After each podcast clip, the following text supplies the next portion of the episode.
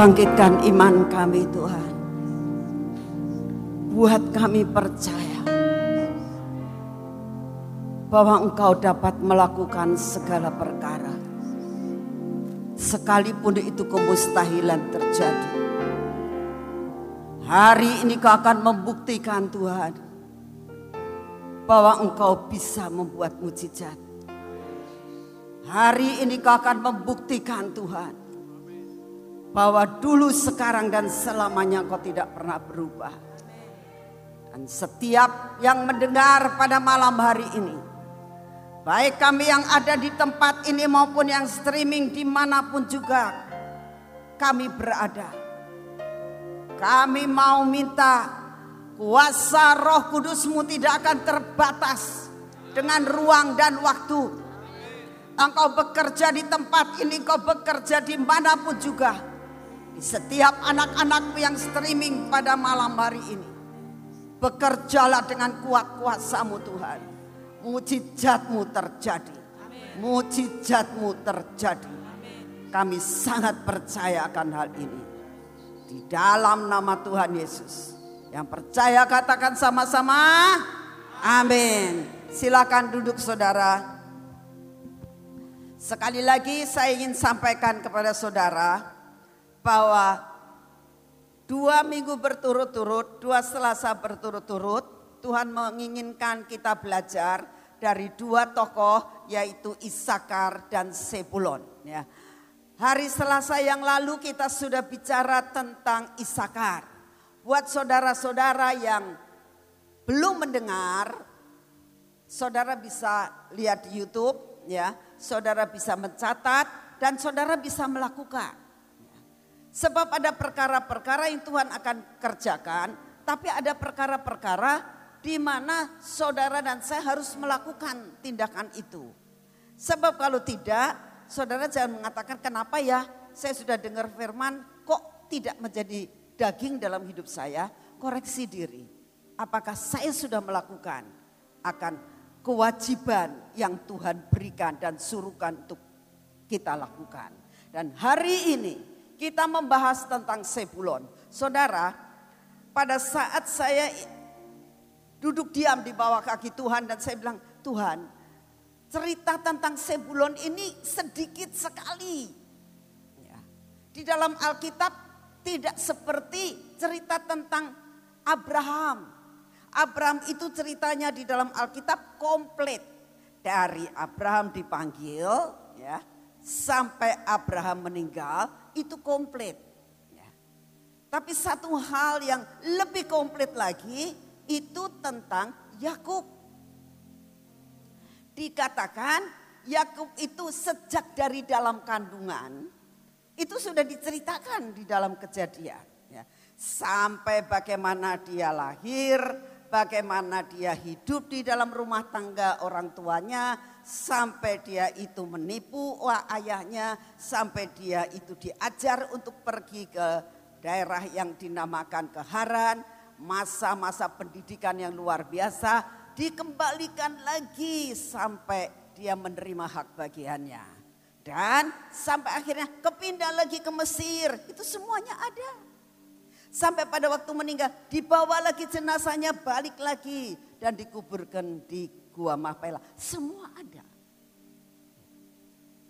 Yusuf ceritanya ada. Dikatakan Yusuf lahir. Menjadi putra pertama dari Rahel. Lalu diceritakan umur 17 mendapatkan jubah. Lalu diceritakan juga dia akhirnya menjadi raja muda. Sampai menjadi dapat dikatakan menjadi lumbung pangan buat dunia saat itu. Ada semuanya. Tapi sebulon saudara, cuma sedikit. Kenapa Tuhan katakan untuk akhir zaman ini justru berkatnya Isakar dan Sebulon yang saudara terima. Selain daripada yang Tuhan janjikan untuk tentang apa yang dikatakan Yehuda dan juga Yusuf. Ya. Tapi Sebulun ikut ambil bagian. Dari sini saya mulai menggali dan menggali dan menggali. Saya bilang Tuhan tunjukkan kepadaku. Keistimewaannya apa untuk kita semuanya. Terlebih yang Tuhan katakan bahwa untuk 3-4 tahun ke depan itu pengurapan sebulon sangat-sangat menjadi kenyataan nantinya. Saya mulai berpikir ini tidak main-main. Ini enggak main-main. Jadi saya mulai duduk diam di bawah kaki Tuhan dan saya mulai bertuhan, tolong si Tuhan, beri aku pengertian untuk aku bisa menyampaikan. Karena saya betul-betul tidak mengerti apa-apa. Saya tidak bisa apa-apa. Saya boleh berdiri di tempat ini karena saya tahu ada pengurapan yang dari Tuhan. Tanpa pengurapan saya tidak ada apa-apanya saudara. Oleh karena itu kita hari ini saya minta konsentrasi yang sungguh-sungguh, jangan ngantuk supaya kita bisa tangkap, kita bisa menjadi pelaku firman Tuhan dan saudara pulang dari tempat ini, saudara sudah menerima benih. Dan saya yakin benih ini adalah benih yang cepat tumbuh, berbuah dan saudara bisa nikmati. Amin. Ya. Kita akan mulai belajar ya. Berkat Sebulon.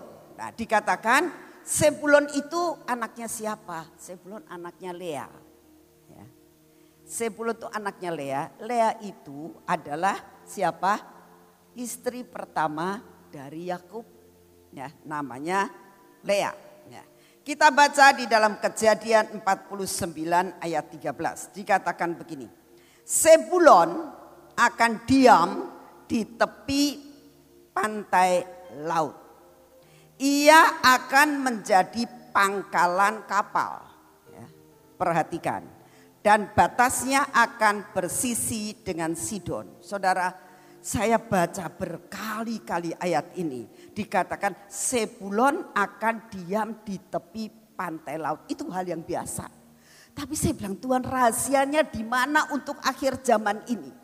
Rahasianya di mana supaya saya bisa sampaikan apa yang menjadi rencanamu untuk 3-4 tahun ke depan. Nah, dikatakan diam di tepi pantai laut. Saudara, pantai laut itu berbicara tentang apa?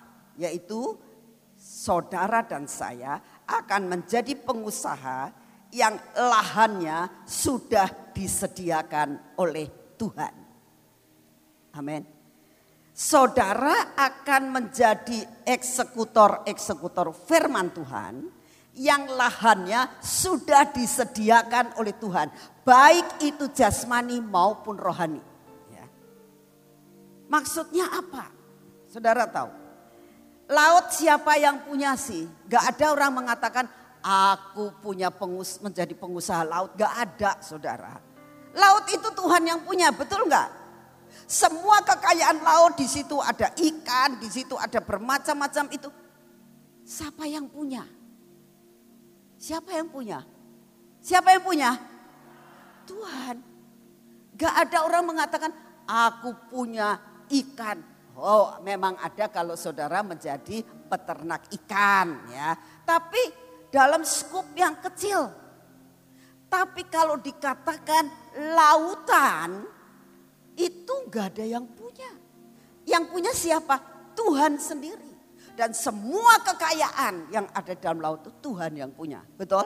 Nah kalau dikatakan bahwa Tuhan mengatakan begini. Sebulon itu dia di tepi pantai laut. Bukan pantai eh, danau tapi pantai laut. Luas sekali dia tinggal di situ. ya. Lalu artinya Nak kamu tahu sudah tak sediakan lahan. Amin. Berjelas ya. Jadi untuk tahun-tahun di hadapan kita Tuhan itu sudah menyediakan lahan buat saudara. Sebagai seorang pengusaha, sebagai seorang yang mau bekerja, itu Tuhan sudah sediakan pekerjaan. Yang karyawan, Tuhan ternyata sudah sediakan pekerjaan yang sudah disiapkan buat saudara dan saya. Untuk anak sekolah gak usah takut Tuhan sudah sediakan sekolah buat saudara. Ada lahan yang sudah disediakan. Di tepi laut, lautan luas. Siapa yang memiliki adalah Tuhan. Dalam pelayanan Tuhan katakan, aku sudah sediakan lahan. Tinggal engkau datang untuk melayani, untuk melakukan lawatan. Tuhan sudah sediakan semuanya. Sebenarnya enak gak? Inilah yang dinamakan dengan percepatan. Saudara, kalau saudara itu mau melakukan sesuatu, ternyata benih sudah ada, lahan sudah ada, gampang toh, tinggal nanam. Dengan kitanya menanam, lalu kita mengusahakan, memelihara dengan baik, pasti bertumbuh dan mengalami percepatan. Amin. Ini yang luar biasa banget saudara. Kenapa saudara dan saya harus belajar tentang berkatnya Sebulon? Karena Sebulon punya sesuatu spesifikasi di hadapan Tuhan. Apa spesifikasinya? Yaitu lahan sudah Tuhan sediakan. Amin. Ya. Segala kekayaan laut, semua hasil laut Tuhan sudah sediakan. Amin. Lalu dikatakan lagi, Sebulon akan menjadi pangkalan kapal. Saudara tidak dikatakan bahwa Sebulon mempunyai pangkalan kapal. Tapi dikatakan Sebulon itu dikatakan menjadi pangkalan kapal, betul? Betul? Saudara baca? menjadi seorang uh, dikatakan di dalam ayat kejadian 49 ayat 13 ditayangkan ya. Dikatakan bahwa menjadi to menjadi bukan dikatakan mempunyai tapi dikatakan menjadi pangkalan kapal. Ya. Jadi dia dia pribadi menjadi pangkalan kapal. Artinya apa? Artinya saudara tahu kalau pangkalan kapal itu sama dengan kayak uh, tempat untuk berlabuh. Di mana kapal itu dengan membawa barang-barang dia berlabuh di sini bongkar. Bongkar semua yang menjadi isi kapal itu. Mau berangkat juga melalui pangkalan kapal ini. Pangkalan. Muat semua barang-barang dan dibawa ke tempat yang lebih tinggi. Tempat yang lebih jauh. Ini tempat sentralnya. Nah, apa maksudnya? Apa maksudnya? Saudara, saudara dan saya dalam berkat yang Tuhan sediakan buat saudara itu jadi pangkalan. Tempat pertemuan antara berkat dibongkar dan berkat kita berikan kepada bangsa-bangsa yang lain. Luar biasa enggak? Coba bayangkan. Luar biasa enggak? Bayangkan ya. Kalau saudara ini menjadi tempat tempat di mana menampung semua berkat-berkat Tuhan seperti Yesaya 60 ya. Berkat bangsa-bangsa akan datang itu datang semuanya. Dan saat saudara membagi sesuatu, saudara masuk dan saudara bisa membagi kepada yang lain. Saudara, saat saya mendapatkan pengertian ini dari Tuhan, saya mulai berpikir Tuhan, ajaib yang kau itu. Tidak ada barang yang mustahil. Kita tadi dari awal sampai akhir, kita selalu berdoanya bagaimana dan nyanyinya gimana? Tuhan, tidak ada yang mustahil di hadapanmu. Engkau ajaib, engkau perkasa, engkau luar biasa. Betul nggak tadi kita nyanyikan perkara ini? Betul nggak? Karena kita tahu kuasanya tidak pernah berubah. Dia tidak pernah dikatakan terlambat ataupun terlalu cepat. Dia tepat waktu dalam memberkati saudara. Amin. Ini bakal terjadi saudara. Bukan main-main ini. Bukan sekedar kata orang. Kenapa harus kita belajar tentang Sebulon? Pada saat saya mulai mikir Tuhan, engkau sangat memperhatikan anak-anakmu. Engkau tahu persis keadaan zaman sekarang. Zaman yang dikatakan susah, banyak orang yang di PHK. Tapi Tuhan katakan, nak, engkau adalah orang-orang yang aku akan peliharakan. Engkau adalah orang-orang yang sangat dibedakan. Karena ada apa? ada berkat Sebulon yang akan menjadi milik saudara. Amin. Nah, kita bicara tentang ulangan 33 ayat 18. Ini berkat, tadi berkat dari Yakub. Dan ulangan ini berkat dari Musa. Ya. Jadi ada berkat dari Yakub, ada berkat dari Musa. Pada waktu Yakub berbicara kepada Sebulon, berkatnya sebelum dia meninggal, itu dalam kejadian. Itu sebulan belum jadi apa-apa loh. Belum jadi apa-apa. Tapi sudah ada nubuatan. Dan sampai akhirnya seluruh keturunannya diberkati Tuhan seperti berkat itu. Luar biasa saudara. Dan saya yakin saudara dan saya akan menerima berkat itu. Amin. Nah, kita Baca di dalam ulangan 33 ayat yang ke-18. Ya. ya. Firman Tuhan mengatakan begini. Ini berkat dari Musa. Tentang Sebulon, Musa berkata, Bersukacitalah hai Sebulon atas perjalanan-perjalananmu. Dan engkau pun hai Isakar atas kemah-kemahmu. Jadi dikatakan kamu harus bersukacita di dalam semua usaha, pekerjaan, berkat yang Tuhan berikan harus bersuka cita. Bangsa-bangsa akan dipanggil mereka datang ke gunung. Di sanalah mereka akan mempersembahkan korban sembelian yang besar. Sebab mereka akan mengisap kelimpahan. Ingat, lihat ini. Mengisap kelimpahan laut dan harta yang terpendam di dalam pasir. Masih Tadi berkatnya sudah tahu kan? Ini ada dua berkat lagi. Yang berkat pertama yaitu tinggal di tepi laut, lahan sudah disediakan. Itu yang pertama, betul? Betul? Yang kedua jadi pangkalan, betul? Pusatnya. Dan yang ketiga mengisap kekayaan laut.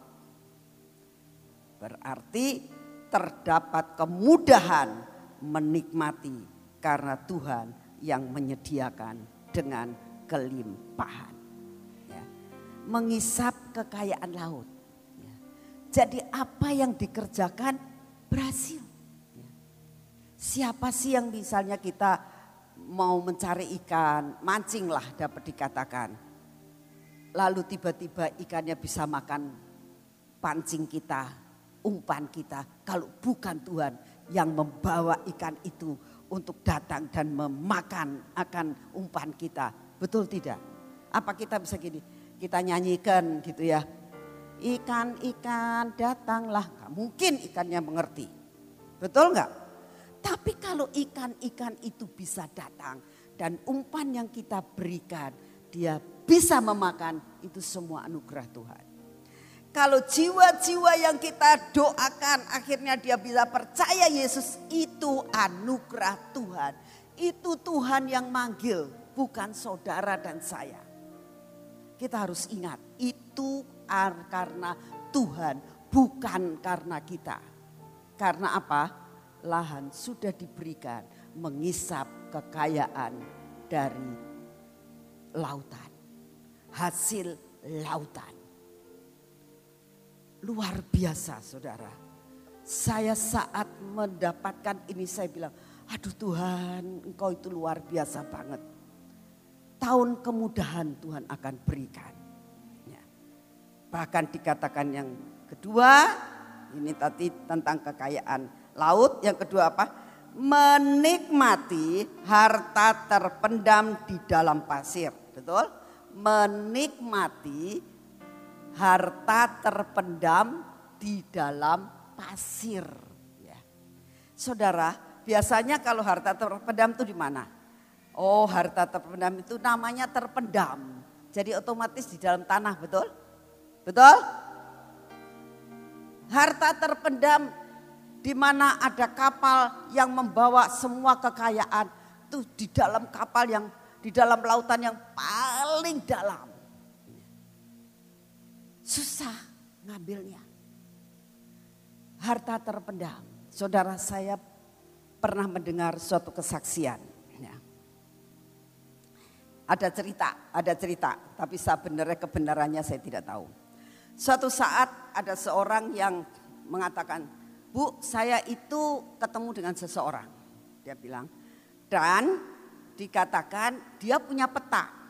Saya bilang peta apa? Peta harta terpendam miliknya Jepang katanya gitu. Waktu Jepang sebelum berangkat dia nanam kekayaan katanya di daerah mana gitu. Itu ada petanya. Oh ya. Nah, terus di daerah mana? Di daerah suatu daerah yang dia tentukan, ditunjukkan. Terus saya bilang, terus gimana?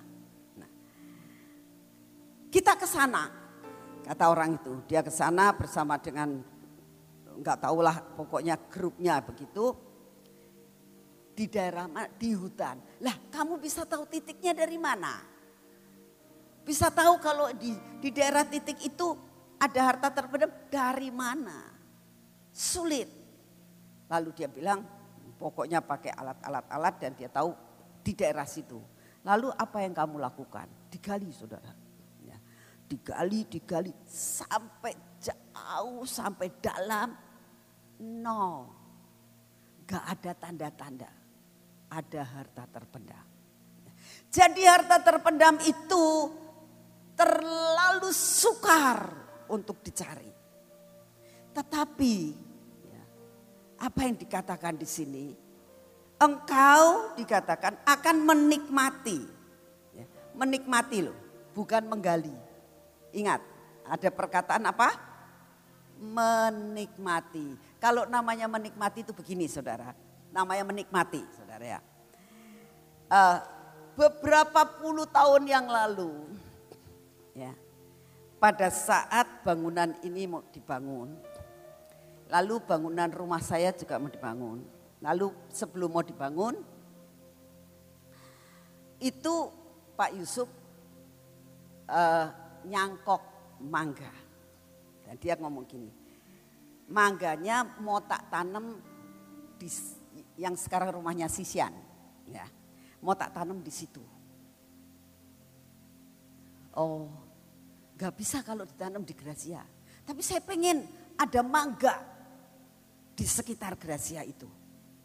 Jadi ya mau tak pindahkan. Sebab mau tidak mau ini rumah mau dibangun. Ya, otomatis harus ditebang mangga itu. Ya. Tapi saya eman-eman mangganya enak banget. Jadi diambillah, dia bikin, di, cangkok jadi ditanamlah di tempatnya rumahnya si Sian situ, ya, di dalamannya. Ya, Bertahun-tahun selalu berbuah. Ya. Setiap tahun berbuah, Sian tidak pernah lupa untuk ngirim mangga itu ke saya. Dan selalu ngomongnya begini, Bu Nani ini mangga yang ditanam oleh Pak Yusuf. Saya menikmati. Saya saya nanam enggak? Enggak. Yang nanam siapa Pak Yusuf? Ya. Yang melihara siapa? Si Sian yang melihara. Saya enggak pernah datang ke tempat Sian ngomong, Sian eh, mangga yang ditanam Pak Yusuf disiramin enggak? Enggak pernah saya nanya disiram atau tidak. Yang melihara dia. Tapi setiap berbuah saya menik. Bisa ngerti? Ini yang namanya menikmati. Bisa jelas? Ayo respon dikit ya. Supaya saya tahu kalau saudara nggak ngantuk. Ya, kalau saya khotbah tolong karena kamu respon supaya saya tahu saudara tidak ngantuk. Amin. Ya. Jadi itu namanya menikmati. Nah, dikatakan menikmati harta terpendam. Jadi harta terpendam itu punyanya siapa? Gak tahu, betul siapa? Gak tahu. Siapa yang punya? Yang gak tahu. Mungkin orang lain, gak tahu. Tapi saudara dan saya akan dikatakan menikmati. Ya. Amin. Enak gak sih nikmati itu? Sangat enak. Melihara ndak, gali tidak, tapi menikmati. Betul nggak? Itu yang Tuhan janjikan buat saudara dan saya. Lalu dikatakan harta terpendam kok di dalam pasir. Saudara, orang kalau mainan di pinggir pantai, ya, begitu kamu dikeduk aja, ngeduk pakai tangan, cepet kan? langsung lubang kan? Ya, terus ada airnya sukanya. Betul nggak? Lebih dalam lagi kita lebih gali, lebih gali. Tapi kalau saudara ke tanah yang keras, coba tangan saudara ngeruk-ngeruk begitu, pakai tangan saja, nggak pakai alat. Bisa nggak kira-kira? Susah. Ini berbicara tentang bahwa harta harta yang terpendam itu sangat mudah saudara dan saya temukan dan menikmati. Saudara, hebat gak sih Tuhan kita? Tuhan kita ajaib, kan kita tadi menyanyi. Tuhan kita luar biasa. Saudara kan mengatakan gini, ah itu sih omong kosong. Eh jangan ngomong-ngomong kosong loh, ini firman loh. Saya mau tanya, saudara percaya nggak ini dikatakan dalam firman? Saudara percaya nggak ini firman Tuhan? Firman Tuhan bukan omongan gombalnya Ibu Nani, sungguh. Saya tidak pernah dan jarang sekali berbicara tentang masalah-masalah seperti ini. Kalau bukan Tuhan yang nyuruh. Gak berani sayanya saudara. Tapi ini jelas dikatakan harta terpendamnya itu di dalam pasir. Mudah banget untuk kita galinya sangat mudah. Ya. Terus kita menikmati. Itu luar biasa banget saudara. Ya. Seperti yang ditulis dalam 1 Korintus 2 ayat 9 dikatakan begini. Apa yang tidak pernah dilihat oleh mata. Ya, ini bakal terjadi saudara. Itu harta terpendam. Harta terpendam itu di dalam 1 Korintus 2 ayat 9. Itu harta terpendam yang bakal saudara dan saya nikmati. Amin. Dikatakan apa yang tidak pernah dilihat oleh mata. Sesuatu hal yang gak pernah kamu lihat. Apa itu? Ya, namanya juga harta terpendam. Kalau harta terpendam itu nggak kelihatan, betul nggak? Nah. Dan tidak pernah didengar oleh telinga. Karena apa? Yang nggak pernah dengar sih ada harta terpendam begitu mudahnya diambil. Ya. Dan yang tidak pernah timbul dalam hati manusia.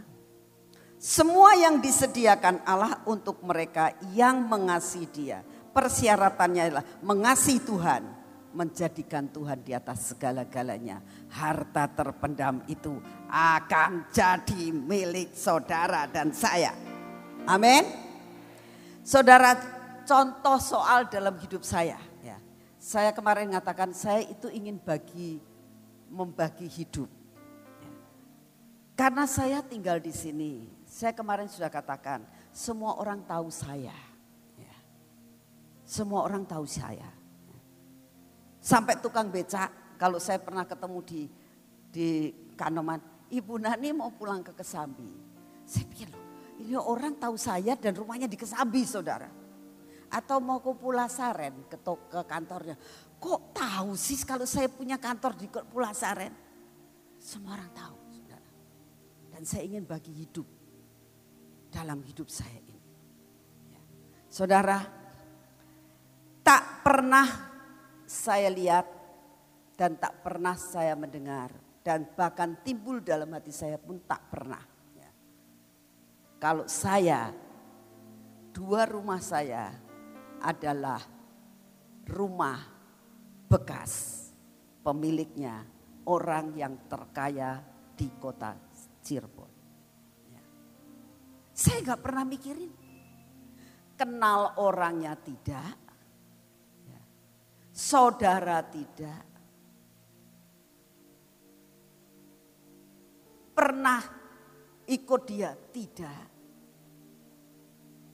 Sampai suatu saat saya itu korek-korek di lemari-lemari besinya.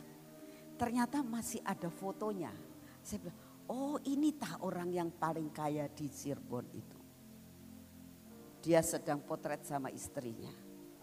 Oh ini tah. Saya bilang, orang ini punya rumah. Hampir seluruh Cirebon itu miliknya dia. Saya bisa menikmatinya dikatakan seperti harta terpendam di dalam pasir. Karena dengan dengan hanya saya bilang Tuhan aku mau jadi anakmu, saya mau menyenangkan hatimu, aku mau belajar untuk mencintai engkau. Saya tidak pernah memikirkan, tapi tiba-tiba dengan berjalannya waktu saya menjadi seorang notaris, saya tidak pernah memikirkan saya punya kantor di Pulau Saren, itu kota jalan besar. Saya tidak pernah memikirkan bahwa saya punya rumah di Jalan Kesambi, jalan yang besar. Gak pernah kepikir dalam pikiran saya. Rumah saya kecil di Jalan Bima, saudara. Luasnya cuma 160. Kecil banget. Gak punya apa-apa. Gak pernah kepikir punya rumah segede itu. Gak punya kepikir saya bisa punya kantor di Jalan Pulasare. Gak pernah kepikir, gak pernah timbul dalam hati saya. Karena saya sudah sewa kantor di jalan dekat depannya BAT itu di situ di Jalan Kebumen. Itu warisan dari Bapak notaris yang lama. Sudah di situ bertahun-tahun saya di situ saudara. Dan karena nggak punya modal. Ya. Saya nerima dengan apa adanya. Saya bersyukur dengan segala sesuatu. Tapi Tuhan membawa saya naik ke tempat yang lebih tinggi. Menikmati harta yang terpendam di dalam pasir. Ya. Notaris saat itu ada dua, tiga, empat, lima saat itu termasuk dengan saya. Ya. Kalau misalnya bapak dan ibu yang diserahi tanah-tanah yang ada di kota Sion ini. Mau ke notaris lain bisa nggak sebetulnya? Bisa. Loh kok bisa datang ke saya? Dan dia menyerahkan seluruh sertifikatnya. Itu kira-kira setumpuk dari bawah sini sampai segini. Setumpuk sertifikat semua tanah-tanah kota Cirebon. Saudara, setelah dia pulang, sertifikat itu dititipin di saya. Tak tumpangin tangan. Zaman itu saya sudah mulai tumpang tangan. Tuhan ini orang kok kaya banget ya. Sertifikatnya kok setumpuk ini saya baru tahu ada orang punya sertifikat segini banyaknya. Orang katanya orang yang terkaya di kota ini. Tuhan Yesus kalau ada rumahnya yang kosong Tuhan, berikanlah kepada saya. Karena katanya rumahnya semua disewakan. Toko-toko semua jalan Karanggetas itu miliknya dia. Rumah-rumah kebun balok miliknya dia. Pekiringan pekala, uh, sampai Winaun sampai jalan uh, apa tuh pasar Kanoman. Tuhan kalau ada aja yang kosong berikan kepada saya. Itu doa saya. Doa sekedar kerinduan yang saya berikan. Tapi itu nanti didengar Tuhan, nggak tahu. Tapi itu yang menjadi doa saya. Saya pulang ke rumah, cerita sayanya sama suami saya. Papa, ternyata di Cirebon tuh dulunya pernah ada orang. Oh iya, kata dia karena dia orang Cirebon, saya bukan orang Cirebon. Oh iya, namanya ini ini ini ini. Oh iya, gitu. Itu rumahnya salah satunya di Pulasaren. Oh iya. Hmm, iya iya iya, cuman saya gitu. Tapi semua rumah sudah ada penghuninya, sudah miliknya orang lain eh, dihuni semuanya. Kem, tadi kemarin tak tumpangi tangan. Kamu tuh macam-macam baik. Gak apa-apa numpang tangan rak bayar aku bilang gitu. Ya kan numpang tangan kendaraan pakai bayar. Udah, udah gitu. Terus itu Pulasaren daerah mahal. Kamu punya uang enggak? Kalau kamu numpang-numpang tangan punya duit enggak buat bayar? Le, saya sih cuma minta sama Tuhan kok. Saya enggak punya uang tapi saya minta sama Tuhan aja. Berjalannya waktu, semua surat-surat diperpanjang dan sebagainya, sebagainya. Saya kan dapat duit banyak tuh dapat dapat dari biaya-biaya itu semuanya. Nah, sudah itu tak keliatin. ada dua rumah Pulasaren itu buat kantor. Rumah Kesambi dipakai sendiri. Nah, saya ngomong sama Pak suami saya, Pak, kalau rumah misalnya bagus Pulasaren atau bagus Kesambi? Nah, dia, Pak Yusuf ngomong gini, yang kamunya senengnya persekutuan, Kesambi baik, rada rada sepi. Kalau Pulasaren itu susah, apalagi kalau ada wuludan, katanya gitu. Sesek. Oh gitu. Oh ya, ya sudah. Jadi akhirnya saya cari-cari yang di, di Kesambi. Oh ada. Itu rumah yang sekarang saya punya tuh.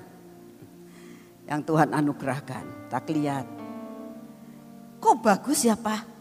Tahu nggak luasnya? 999 yang benar. Iya, seribu kurang sera, kurang semeter kok lucu? Iya. Ya sudah tak sudah cuma segitu. Tapi dengan berjalannya waktu semua berjalan dengan baiknya. Sampai suatu saat Tuhan ngomong, tanyakan beli itu rumah. Wah, saya bilang, Bu, rumahnya kesambi mau dijual enggak? Ada apa Ibu Nani? Eh pengen punya rumah Bu di Kesambi. Oh ya, boleh, boleh, boleh. Saudara, Akhirnya dengan mudahnya harta terpendam saya bongkar karena dekat Pak yang itu di dalam pasir dan saya menikmati. Nah, yang kedua sekarang ceritanya itu rumah Pulasaren kosong. Saya bilang, Bu, Bu, rumah Pulasaren itu kalau saya sewa boleh enggak? Karena dia sudah bilang, semua rumah akan saya jual. Hanya satu rumah Pulasaren tidak akan saya jual. Saya nggak mungkin kan sudah ada statement yang begitu. Orang gede lagi. Saya bilang, Bu, kalau disewa boleh nggak? Oh boleh kalau mau disewa. Saya boleh sewa Bu, boleh. Gak usah sewa. Ibu Nani asal mau ngurusin semuanya. ya Pakai saja. Saya bilang, pakainya Berapa tahun Bu? Ibu mau berapa? Lima tahun? Sepuluh tahun? Wow, itu harta terpendam namanya. Dengan mudah saya bisa menggali karena pasir itu. Ya. Saya nggak berani, saya bilang ya lima tahun terus diperpanjang lima tahun gitu tak bu, saya bilang gitu. Ya boleh bikin perjanjian aja. Saya berikan pinjaman secara cuma-cuma tidak pakai bayar. Wah, gak pernah saya lihat, gak pernah saya pikirkan, itu Tuhan berikan. Kenyataannya saya sewa hampir tujuh tahun. Sudah tujuh tahun, tiba-tiba dia ngomong, Ibu Nani masih punya minat nggak untuk membeli pulasaren? Ya sangat minat bu. Beli aja udah. Saya rela kalau ibu yang beli. Saya nggak akan rela dijual ke orang lain. Saya rela kalau ibu yang beli. Saudara, bukankah itu prioritas? Itu prioritas. Itu harta terpendam yang di dalam pasir. Singkat cerita jadi milik saya. Setelah saya tumpangin tangan, dua rumah itu jadi milik saya. Buat Tuhan itu perkara yang sangat kecil untuk menolong saudara dan saya. Yesus kita luar biasa. Yesus kita tidak pernah berubah. Amin. Amin. Tuhan kita itu luar biasa. Kalau Tuhan bisa lakukan terhadap saya, Tuhan sanggup lakukan terhadap saudara. Amin. Ini ada cerita dalam Alkitab tentang Mephiboset ya. Kita baca di dalam 2 Samuel 9 ayat 6. Mephiboset kita tahu, Mephiboset itu anaknya Yonatan. Yonatan sahabat baik daripada Daud, anak dari Saul, betul? Ya. Dia mendengar engkongnya mati, Saul itu kan engkongnya dia mati, papahnya mati, semua saudaranya mati. Dia sudah tidak punya harapan untuk menjadi raja. Bahkan dia sangat takut karena Daud dikejar-kejar oleh siapa? Oleh engkongnya. Mau dibunuh dia tahu persis. Sekarang yang dikejar-kejar engkongnya jadi raja. Bukankah dia nanti tinggal dipanggil Mephiboset, cerak, dibunuh. Selesailah sudah. Dia sudah gak punya harapan apa-apa. Tidak pernah dia pikirkan apa pun juga. Selain daripada nunggu nasib yang akan dia terima. Saudara, hari ini saya mau bicara dengan saudara. Apa pun yang saat ini kalian hadapi. Ya, sudah tidak ada harapan seperti Mephiboset. Apa yang kamu harapkan semuanya kosong. Ya, semuanya kamu merindukan segala sesuatu seolah-olah bakal terjadi, ternyata tidak terjadi. Ingat, tiba-tiba 1 Korintus 2 ayat 9 menjadi milikmu. Amin. Kita baca ya. Ayat 9. 2 Samuel 9 ayat yang ke-6. Dan Mephiboset bin Yonatan bin Saul masuk menghadap Daud ia sujud dan menyembah, kata Daud. Mephiboset jawabnya, inilah hamba tuanku. Kemudian berkatalah Daud kepadanya, janganlah takut sebab aku pasti akan menunjukkan kasihku kepadamu oleh karena Yonatan ayahmu. Aku akan mengembalikan kepadamu segala ladang Saul nenekmu dan engkau akan tetap makan sehidangan dengan aku Bukankah itu merupakan suatu harta terpendam di dalam pasir? Betul, itulah yang dinamakan harta terpendam dalam pasir. Ya. Tidak kelihatan, nggak pernah kepikir. Ya. 1 Korintus 2 ayat 9. Gak pernah dia mikirkan. Ya.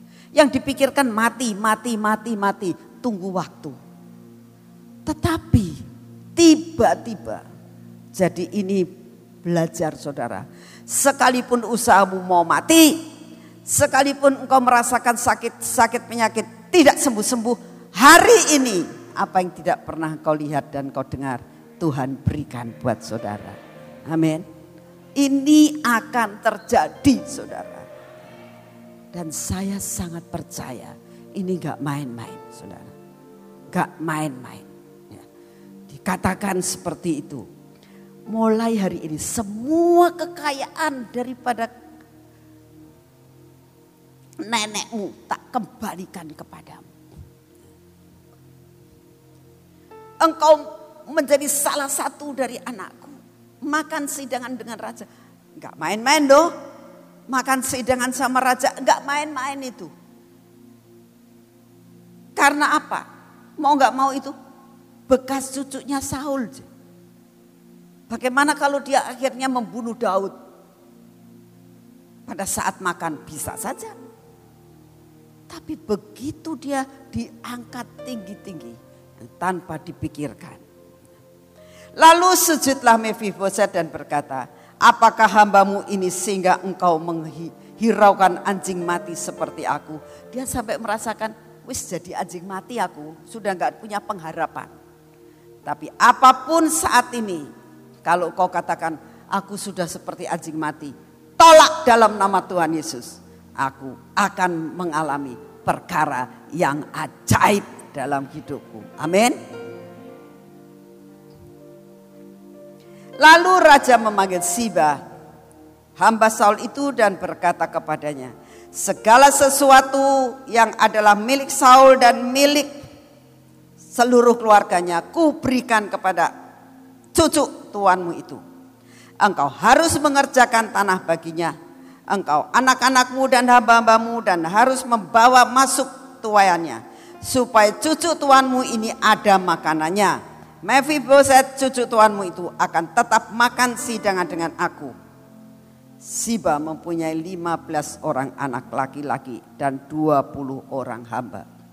Dikasih berkat, dikasih pembantu, disuruh usahakan, tinggal menikmati.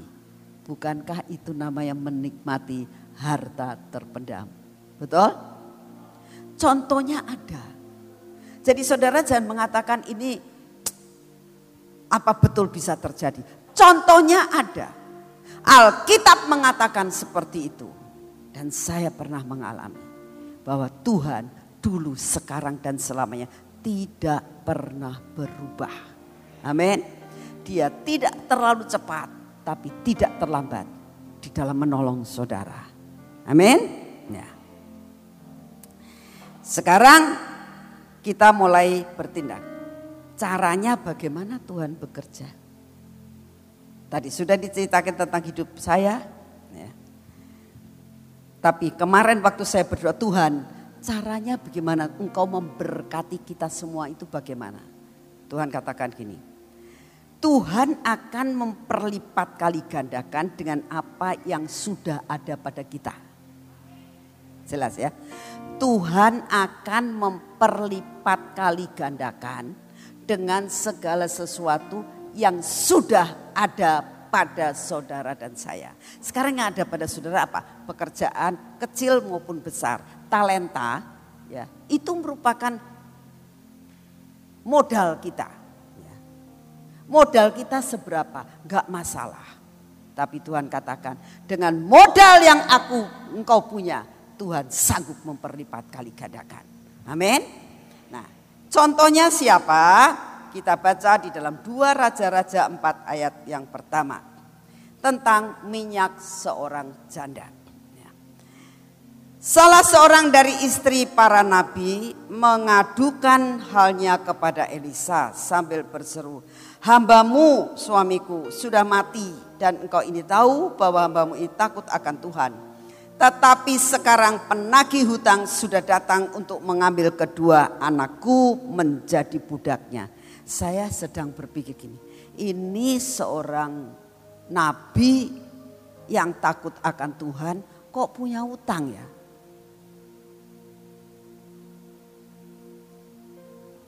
Kenapa Tuhan izinkan terjadi dia mati meninggalkan utang?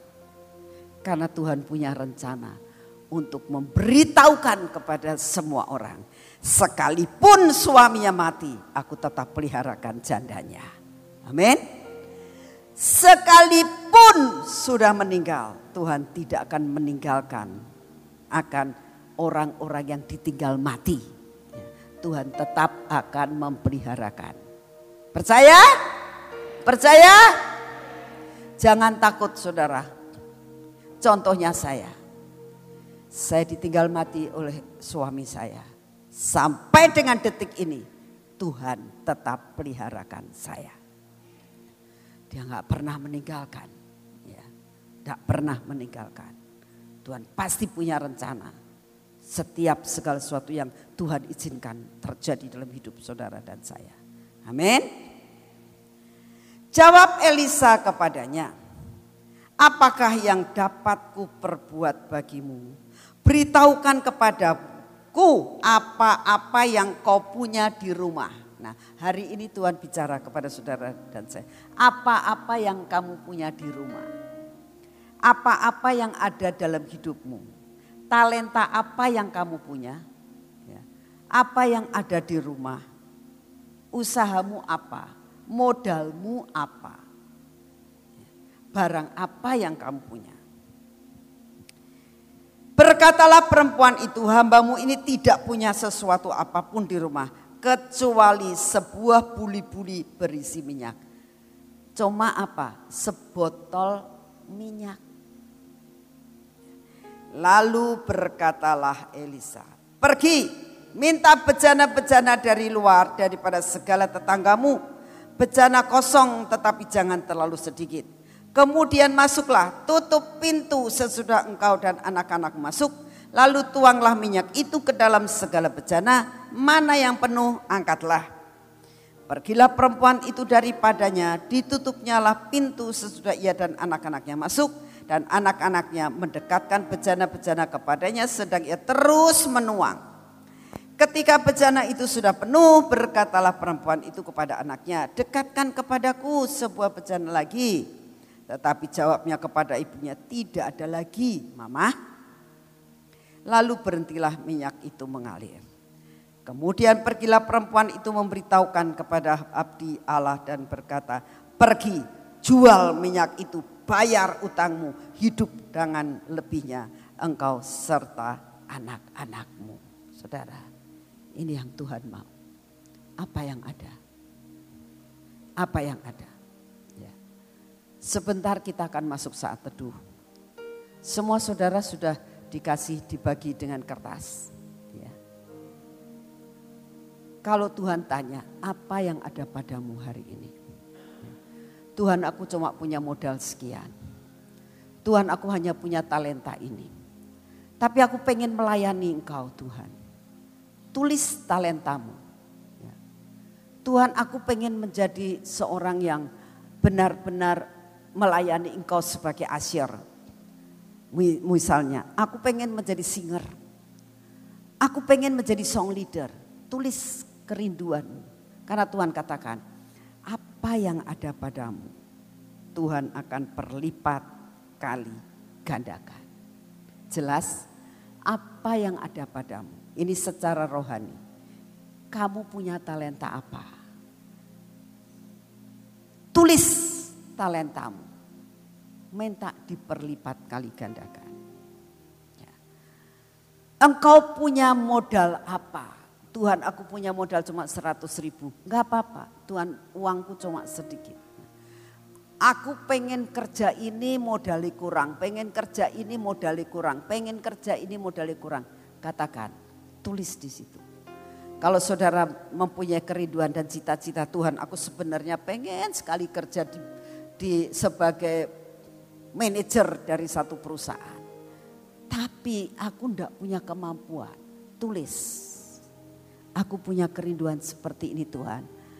Perlipat kali gandakan kemampuanku. Supaya aku bisa menjadi manajer. Lalu saudara katakan, mungkin bu, mungkin. Bisa bu, bisa. Karena ini janji Tuhan. Apa yang ada padamu, Tuhan akan perlipat kali gandakan. Tuhan tidak tanya. Ya. Kamu harus bisa begini-begini enggak. Kamu punya apa? Kamu kepengen apa? Nabi Elisa katakan, apa yang aku bisa perbuat bagimu? Saat ini Tuhan katakan dalam hidup saudara dan saya, apa yang aku bisa perbuat bagimu? Jawab pertanyaan Tuhan. Apa yang aku bisa perbuat bagimu? Lalu perempuan itu mengatakan, Tuhan aku tidak punya apa-apa. Saudara boleh katakan Tuhan aku nggak punya apa-apa. Aku punyanya ini. Lalu Nabi itu mengatakan, tidak apa-apa.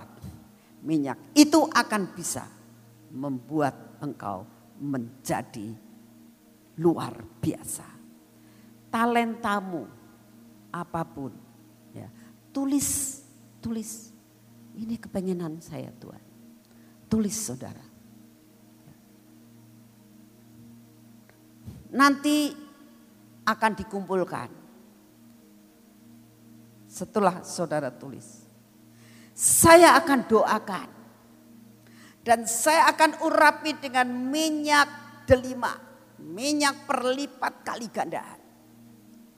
Dan percaya hari ini ada perkara yang ajaib akan terjadi buat hidup saudara dan saya. Saya hanya melakukan apa yang Tuhan mau.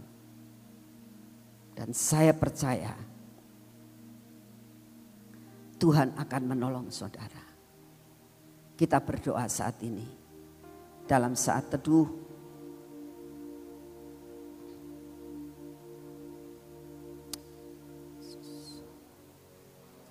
Buat Tuhan tidak ada barang yang mustahil. Tuhan tidak terlalu terlambat dan Tuhan tidak terlalu cepat di dalam menolong saudara. Mujizatnya masih tetap ada.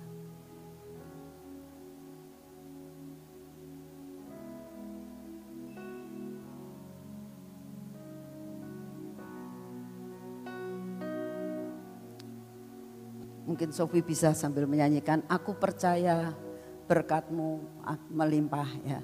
Sambil kamu nyanyi, ya Aku percaya berkatmu melimpah.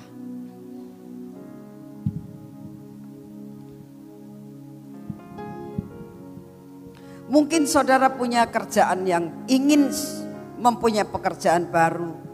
Mungkin mau pelayanan baru. Lakukan itu.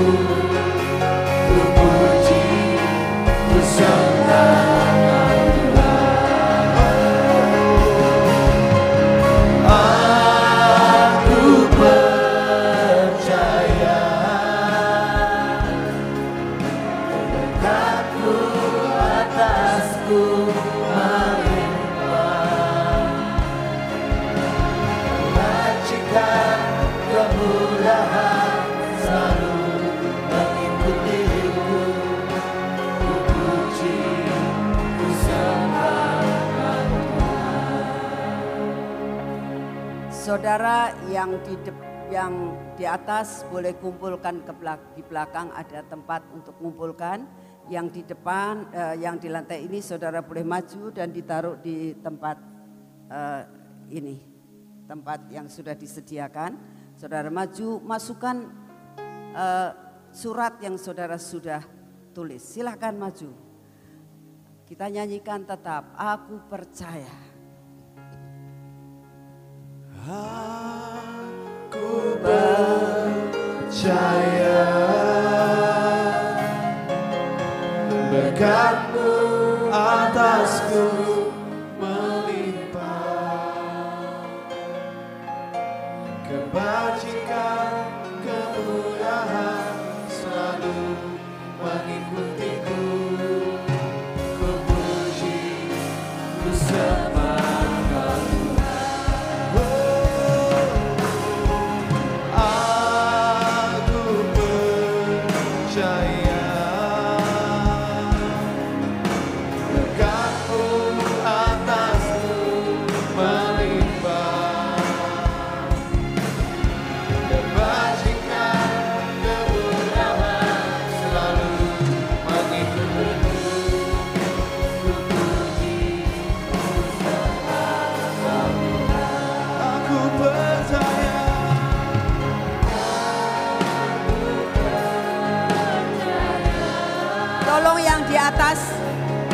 diambil. Tolong yang di atas bisa diambil surat-suratnya dan tolong ya turun ke bawah. Gemurah.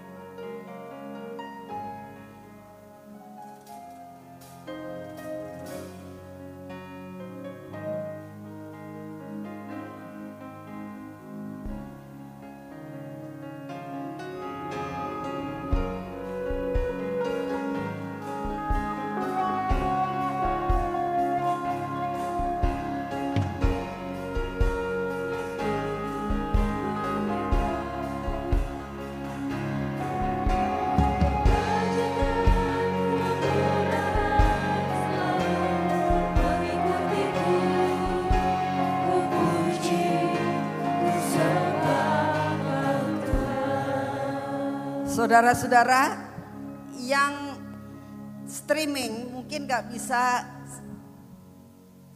gak bisa sama-sama ya. Ayo masih saya tunggu sebelum doa. Eh.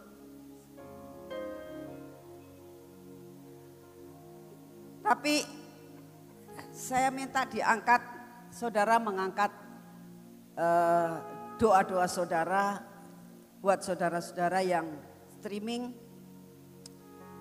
dan olesi minyak yang didapat pada saat dari Sion.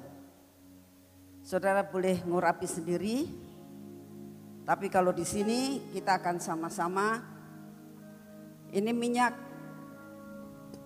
yang keluar dari delima lambang perlipat kali gandaan, multiplikasi. Dan sebagaimana yang Tuhan katakan akan terjadi perlipat kali gandaan. Ini minyak mujizat dan akan terjadi. Mari kita berdoa. Tuhan, inilah doa-doa yang dinaikkan. Keriduan seperti janda yang ditinggal mati oleh nabi kalau dikatakan engkau punya apa dan dikatakan aku tidak punya apa-apa. Tuhan saat ini kami datang di hadapanmu. Kami semuanya kalau didatang pada saat ini Tuhan kami mengatakan. Kalau engkau tanya kami punya apa? Tuhan kami punyanya cuma sedikit. Gak cukup buat modal pun tidak cukup Buat usaha apa pun tidak cukup karena butuh modal yang banyak. Tuhan kalau engkau tanya kami, kemampuan kami bisa apa? Kami mengaku di hadapanmu kemampuan kami cuma sedikit Tuhan. Kemampuan kami nggak bisa menjangkau terlalu tinggi. Bapak kalau kau tanya kepada kami, Talentamu apa untuk kau melayani Tuhan? Kami mau mengatakan talenta kami cuma sedikit Tuhan. Tapi hari ini kami percaya kepadamu. Talenta kami kau akan berlipat kali gandakan. Modal yang kami butuhkan kau akan berlipat kali gandakan.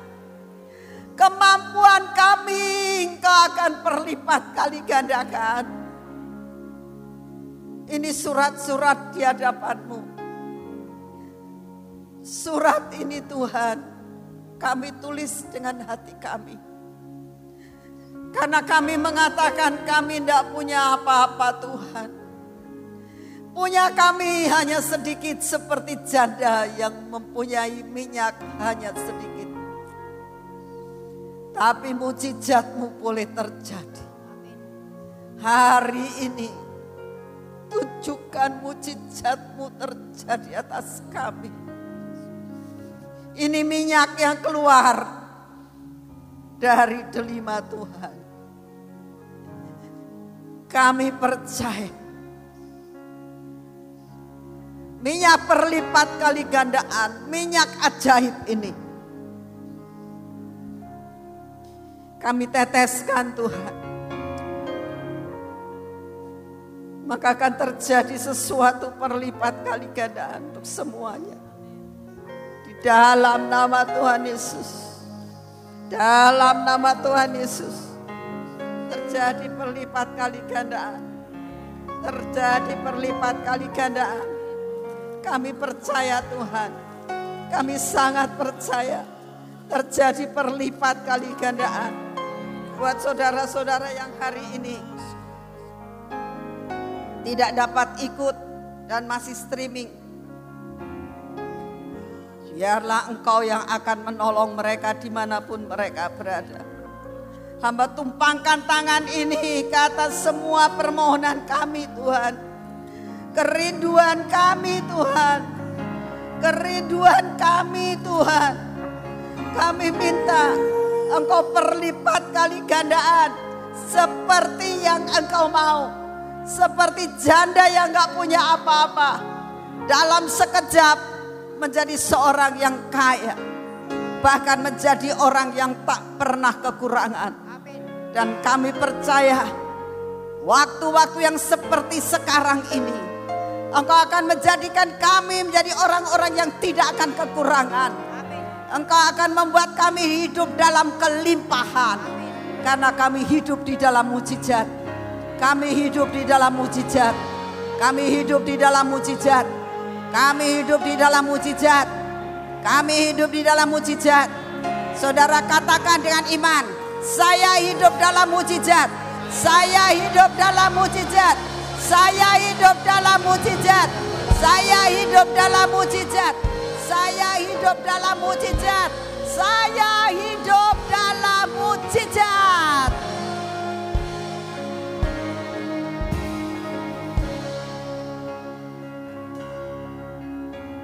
Saya percaya saudara pulang dari sini. Saudara harus mempunyai sesuatu mindset yang berbeda. Saudara bukan orang yang tidak percaya. Tapi saudara adalah orang yang percaya. Amin. Lalu kita akan belajar tindakan apa yang harus kita lakukan. Yang pertama, firman Tuhan tadi di dalam ulangan dikatakan, bersukacitalah di dalam melakukan segala sesuatu. Itu yang pertama. Itu bagian kita. Ya. Bersukacita saudara. Karena hidup saudara di dalam mujizat. Hidup saudara bukan seperti yang lain. Jadi yang Tuhan rindukan bersukacita dalam melakukan semua pekerjaan yang Tuhan siapkan buat saudara dan saya. Yang kedua, membawa bangsa-bangsa naik ke gunung Tuhan. Ya. Membawa bangsa-bangsa naik ke gunung Tuhan. Yang ketiga, mempersembahkan korban pujian dan penyembahan. Ini yang kita lakukan. Kita baca tadi di dalam ulangan Ulangan 33 ayat 18. Katakan begini. Bersukacitalah hai Sepulon atas perjalanan-perjalananmu. Ini yang harus dilakukan. Ini bagian kita. Bersukacita di dalam menjalani hari-hari di hadapan kita. Yang kedua dikatakan bawa bangsa-bangsa panggil mereka datang ke gunung Tuhan. Menjadi berkat buat bangsa-bangsa. Membawa jiwa-jiwa naik ke tempat yang Tuhan mau. Yang ketiga dikatakan persembahkan korban sembelihan yang benar sebab mereka akan mengisap kelimpahan. Saudara dan saya akan mengisap semua kelimpahan. Oleh karena itu persembahkan yang terbaik dengan pujian dan penyembahan. Itu yang Tuhan sangat suka dalam kehidupan saudara dan saya. Nah, sekarang kita akan masuk dalam tahap yang kedua.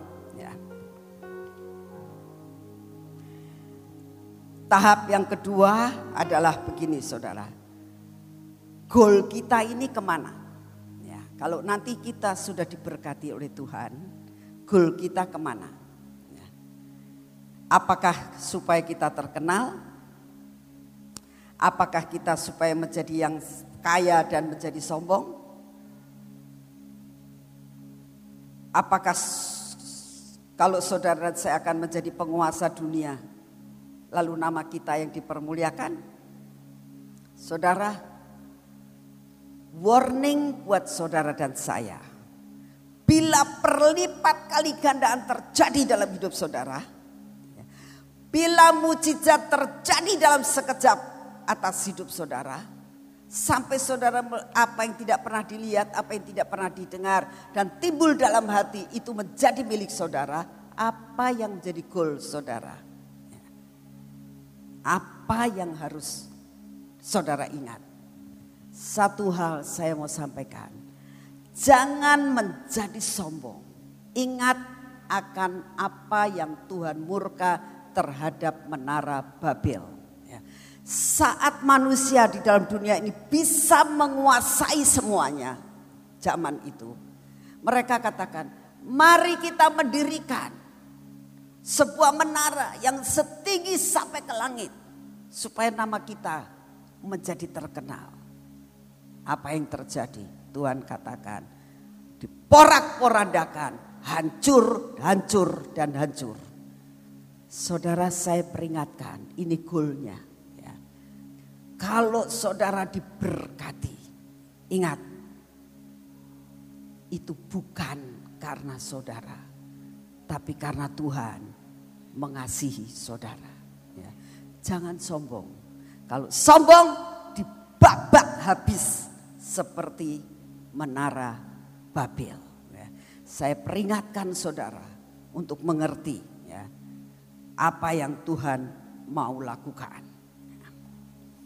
Saudara, ini pun saya setiap hari mengatakan Tuhan, buat aku mengerti. Ya. Supaya tidak ada kesombongan dalam hidup kita. Apalagi saudara saat ini ya. Kalau saudara lihat apa yang terjadi di taman. Supranatural begitu sangat nyata. Ya. Apa yang tidak pernah dilihat oleh mata saya apa yang tidak pernah timbul dalam hati saya. Dan apa yang tidak pernah dilihat dan didengar telinga saya. Itu Tuhan berikan.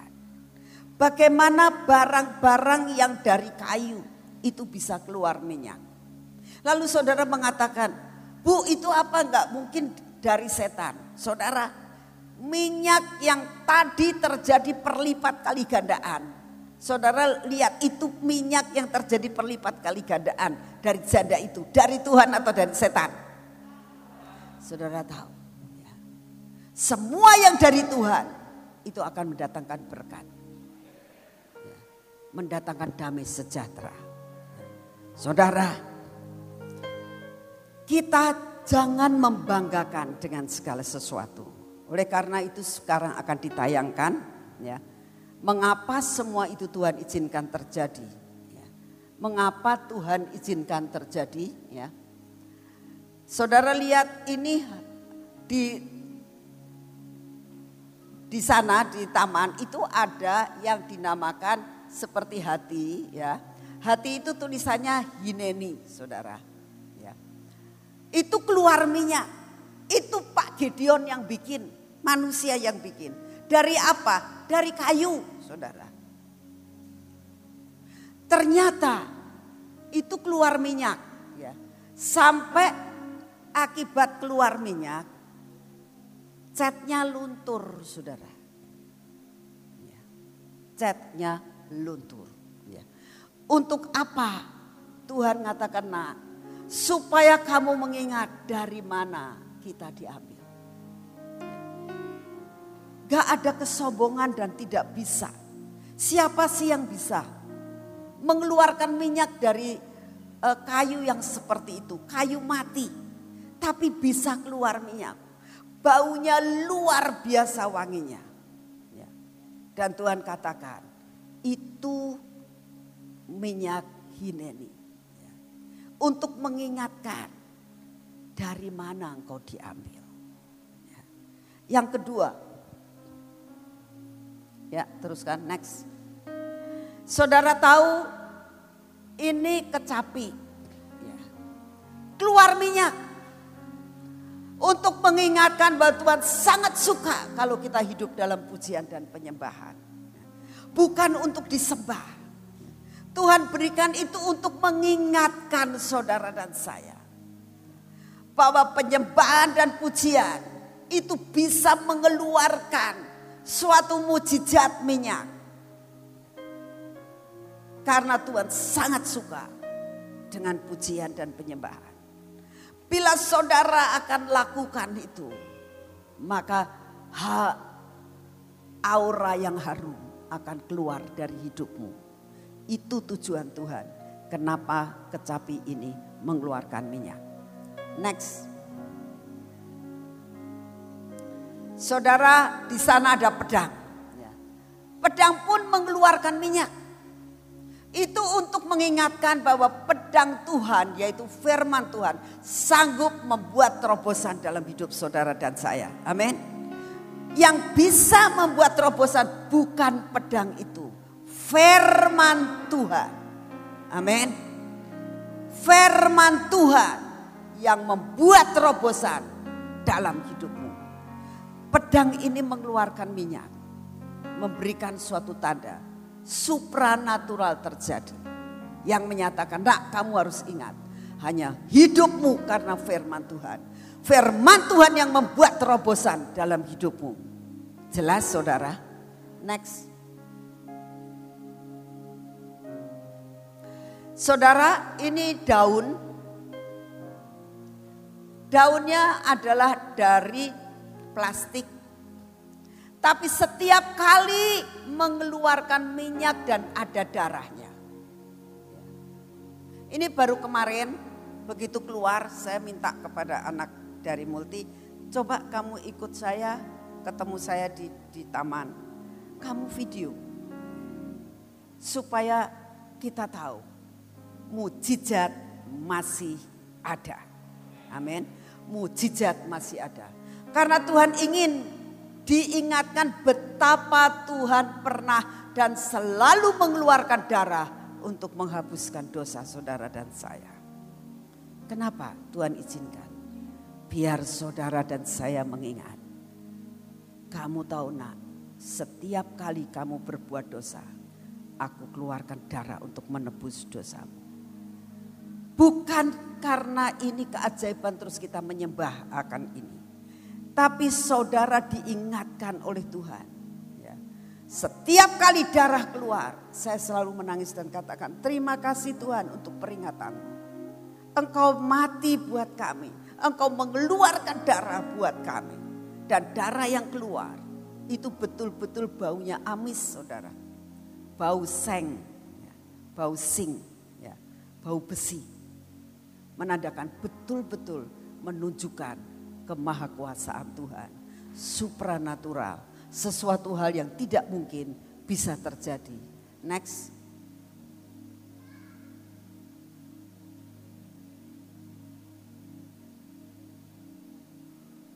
Saudara, bahwa di dalam Malika itu ada tiga eh, bejana, itu isinya minyak narwastu. Baunya sangat berbeda. Untuk mengingatkan apa? Maria memberikan yang terbaik buat Tuhan Yesus. Dan Tuhan sangat menginginkan. Nah, beri yang terbaik buat Tuhanmu. Apa yang kau punya, beri yang terbaik. Oleh karena itu minyak ini selalu keluar dan selalu keluar. Setiap hari keluar. Menunjukkan mujizat Tuhan yang luar biasa. Next. Suatu saat tiba-tiba ada sayap turun. Dan ternyata itu sayap malaikat. Dan sayap malaikat itu keluar minyak saudara. Dan Tuhan katakan inilah minyak kesembuhan masih ada mujizat. Amin. Masih ada mujizat. Masih ada mujizat kesembuhan. Next.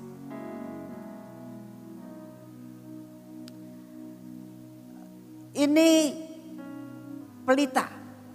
Mengingatkan, nah akhir zaman ini jangan sampai pelitamu tidak ada minyak. Pelita ini mengeluarkan minyak.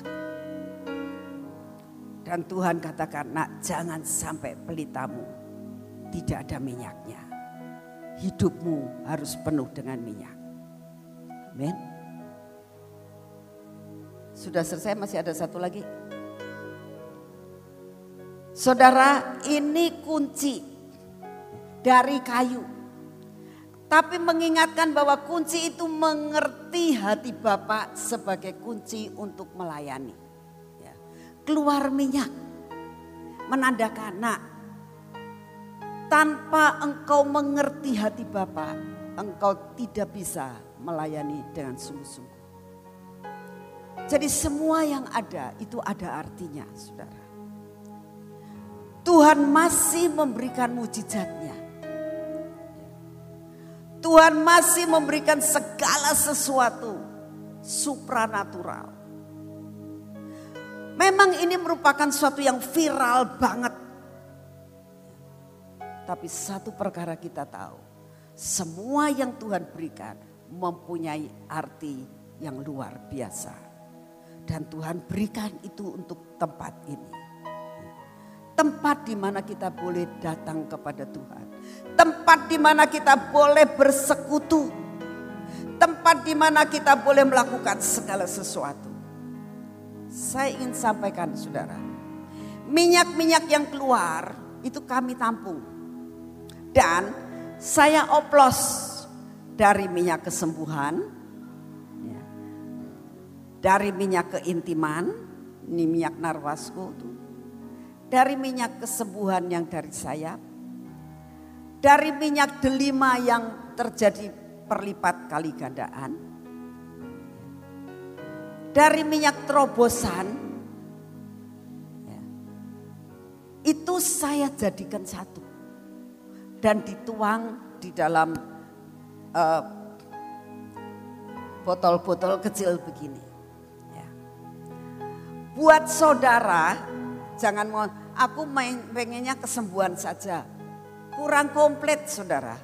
Itu semua sudah di, kalau ini memang saya khusus ambil minyak perlipat kali gandaan. Karena saya rindu ada perlipat kali gandaan dalam semua doa-doa permohonan saudara. Tapi yang sudah kami botolin itu sudah dikomplit, sudah komplit. Ada minyak kesembuhan, ada minyak terobosan, ada minyak perlipat kali gandaan. Ada minyak uh, apa ya namanya? keintiman. Ya. Memang yang belum saya masukkan adalah hati Bapak. Sebab apa? Baru sedikit. Gak cukup kalau kita masuk-masukin. Penyembahan pujian baru sedikit. Jadi enggak, enggak bisa dimasuki. Tapi yang lain sudah dicampur menjadi satu.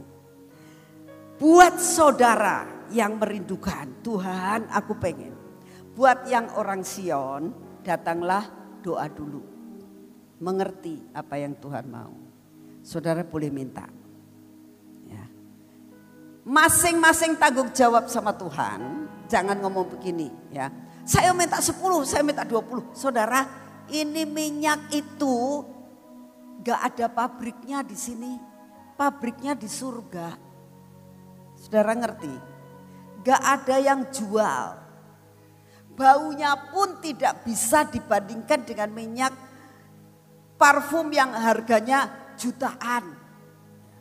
Mungkin saudara bisa membeli parfum yang harganya satu miliar. Tapi ada pabriknya.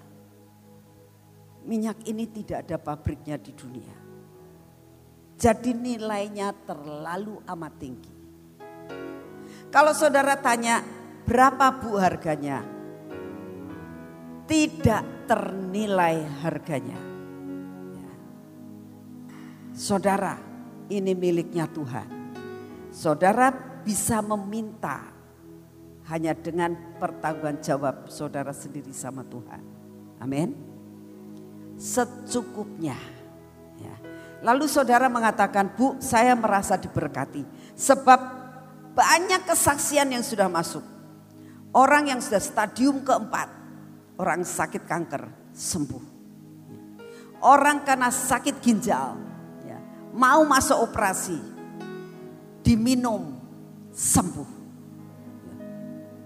banyak kesaksian yang sudah masuk.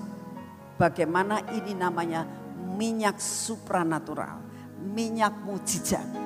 Dan terjadi mujizat yang luar biasa. Nah, lalu kalau saudara mengatakan, Bu saya pengen jadi berkat, silahkan. Ada nomor-nomor rekening yang sudah disediakan. Nanti di akhir daripada ini semua. Saudara bisa masukkan persembahanmu di dalam rekening itu. Kalau saudara datang ke Selasa, saudara bisa masukkan di dalam kotak persembahan ini. Beri kepada Tuhan karena saudara diberi oleh Tuhan. Tidak ada satupun di sini yang berani mengambil dan mencuri kemuliaan Tuhan. Karena minyak tidak keluar dari tangan saya, minyak tidak keluar dari tubuh saya, minyak keluar dari barang yang mati. Tuhan menunjukkan kemujizatannya, kemuliaannya. Jangan sampai kemuliaan jatuh kepada manusia. Biarlah kemuliaan hanya untuk Tuhan. Saya jelaskan ini kepada saudara. Biar saudara mengerti betapa Tuhan sangat merindukan Sion menjadi kota penutup Sion menjadi kota yang memberkati bangsa-bangsa. Amin.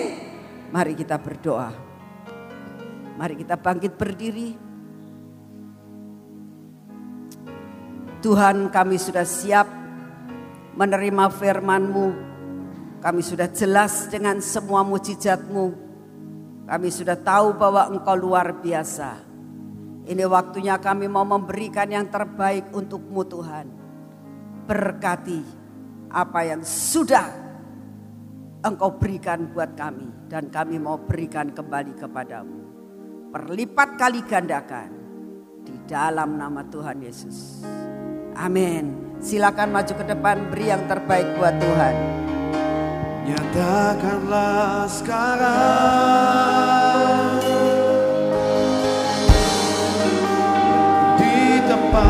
tempat ini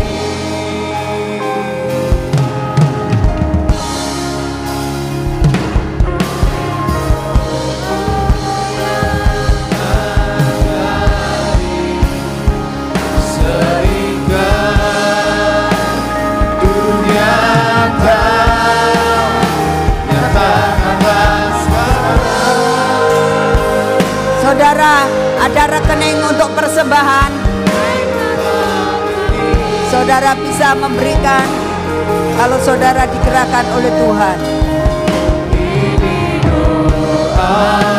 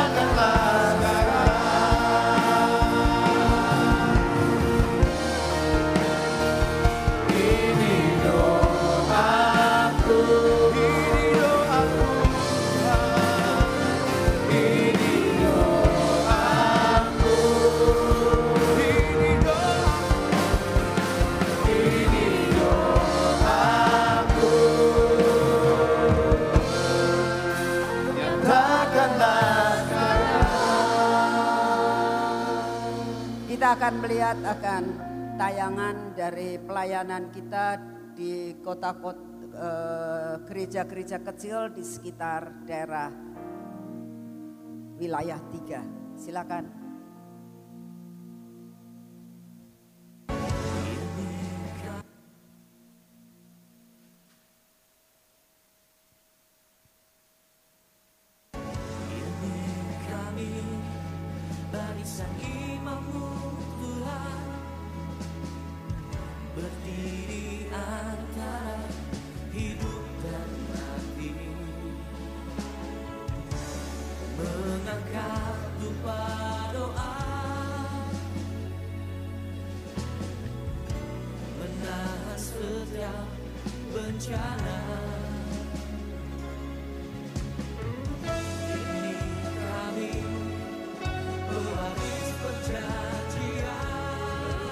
Kita terus setiap hari Minggu kita pelayanan ke daerah-daerah untuk menjadi berkat buat gereja-gereja di sekitar ada yang ada di sekitar kabupaten dan wilayah tiga.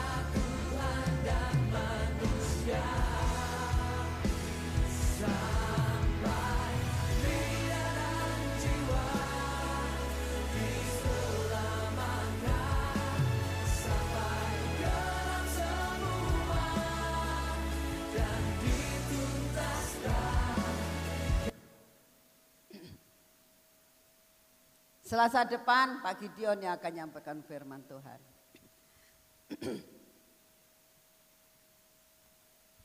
Sel group hari Jumat. Oh LG.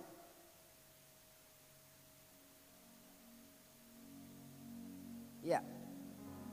Uh, saudara, saya ingin sampaikan kepada saudara kita tetap akan terus melayani setiap hari Minggu untuk pelayanan ke desa-desa. Saya bersyukur kepada Tuhan. Saya kemarin baru saya merenungkan, saya bilang, aduh Tuhan, Engkau tuh punya seribu satu jalan untuk membuat anak-anak anak-anak saya keluar semuanya. Biasanya hampir setiap minggu saya tidak pernah ada di tempat. Saya terus pergi pelayanan keluar kota, pelayanan keluar kota kalau hari Selasa saya tinggal saya di Sion, selebihnya saya suka keluar kota pelayanan. Tapi selama tahun ini Tuhan membalikan keadaan. Ya. Saya tinggal di, di tempat saya tidak pergi-pergi. Anak-anak saya semua pergi. Saudara tahu semua tadi, tidak ada satupun saya yang berkhotbah. Saya bersyukur membuat anak-anak saya semua bisa berkhotbah, semua bisa menjadi berkat. Saya bersyukur kepada Tuhan. Tuhan sangat luar biasa. Amin. Yuk sekarang kita bangkit berdiri. Sekali lagi saya katakan, Tuhan kita pembuat mujizat. Amin. Tuhan kita luar biasa. Amin. Mujizat tetap ada. Amin. Dan ini akan menjadi milik saudara dan saya. Bapak kami akan mengakhiri kebaktian kami pada malam hari ini. Kami percaya Tuhan, kami pulang dari tempat ini. Seluruh doa kami sudah diurapi. Perlipat kali gandaan mengikuti kami. Di dalam nama Tuhan Yesus, semua berkat yang terbaik yang dari surga. Kami sudah melihat mujizat, sesuatu yang tidak ada menjadi ada. Engkau nyatakan Tuhan bahwa engkau tidak pernah berubah dulu, sekarang dan selamanya. Kami melihat mujizat dan itu akan menjadi mujizat dalam hidup kami. Dalam nama Tuhan Yesus. Amin. Lord bless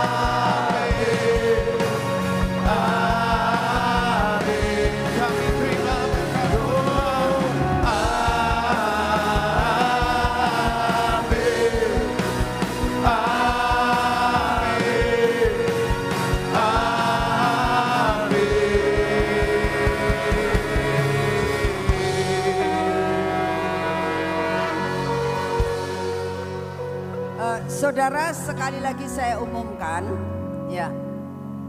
Buku yang eh, Bapak habis empat jilid sudah sold out sudah terjual semua. Tapi kalau andai kata saudara yang dari luar kota pengen beli lagi bisa pesen tapi fotokopi ya. Kita nggak nyetak lagi tapi masih bisa difotokopi. Nah, untuk itu saudara bisa menghubungi Ibu Guatlan karena Ibu Guatlan itu punya fotokopinya. Jadi bisa memproduksi dengan fotokopi dengan harga terserah nanti biar Ibu Guatlan yang memberitahukan. Yang kedua, buat saudara yang dari luar kota, luar luar pulau, luar negeri yang merindukan minyak, saudara juga tidak usah menghubungi Amos. Sebab Amos itu sudah overload. Pikirannya overload, kerjaannya overload. Jadi saudara kadang-kadang lama baru dibalas. Sekarang pakai ibu guatlan saja. Cepat semuanya bisa. Nah, ini ini fotokopinya. Ya. Siapa yang mau beli silakan. Sudah jadi empat buku dijadikan satu, tapi fotokopi, ya, bukan asli. bukan asli fotokopi, tapi saudara bisa beli kalau sampai saudara membutuhkan. Buat orang yang luar kota, silakan eh, saudara bisa menghubungi Bu Kuatlan. Buat saudara yang mau meminta eh, minyak, saudara juga menghubungi Ibu Kuatlan dengan alamat yang jelas, dengan HP yang jelas, saudara akan dikirimi. Ya, Tuhan memberkati saudara semuanya. Selamat malam.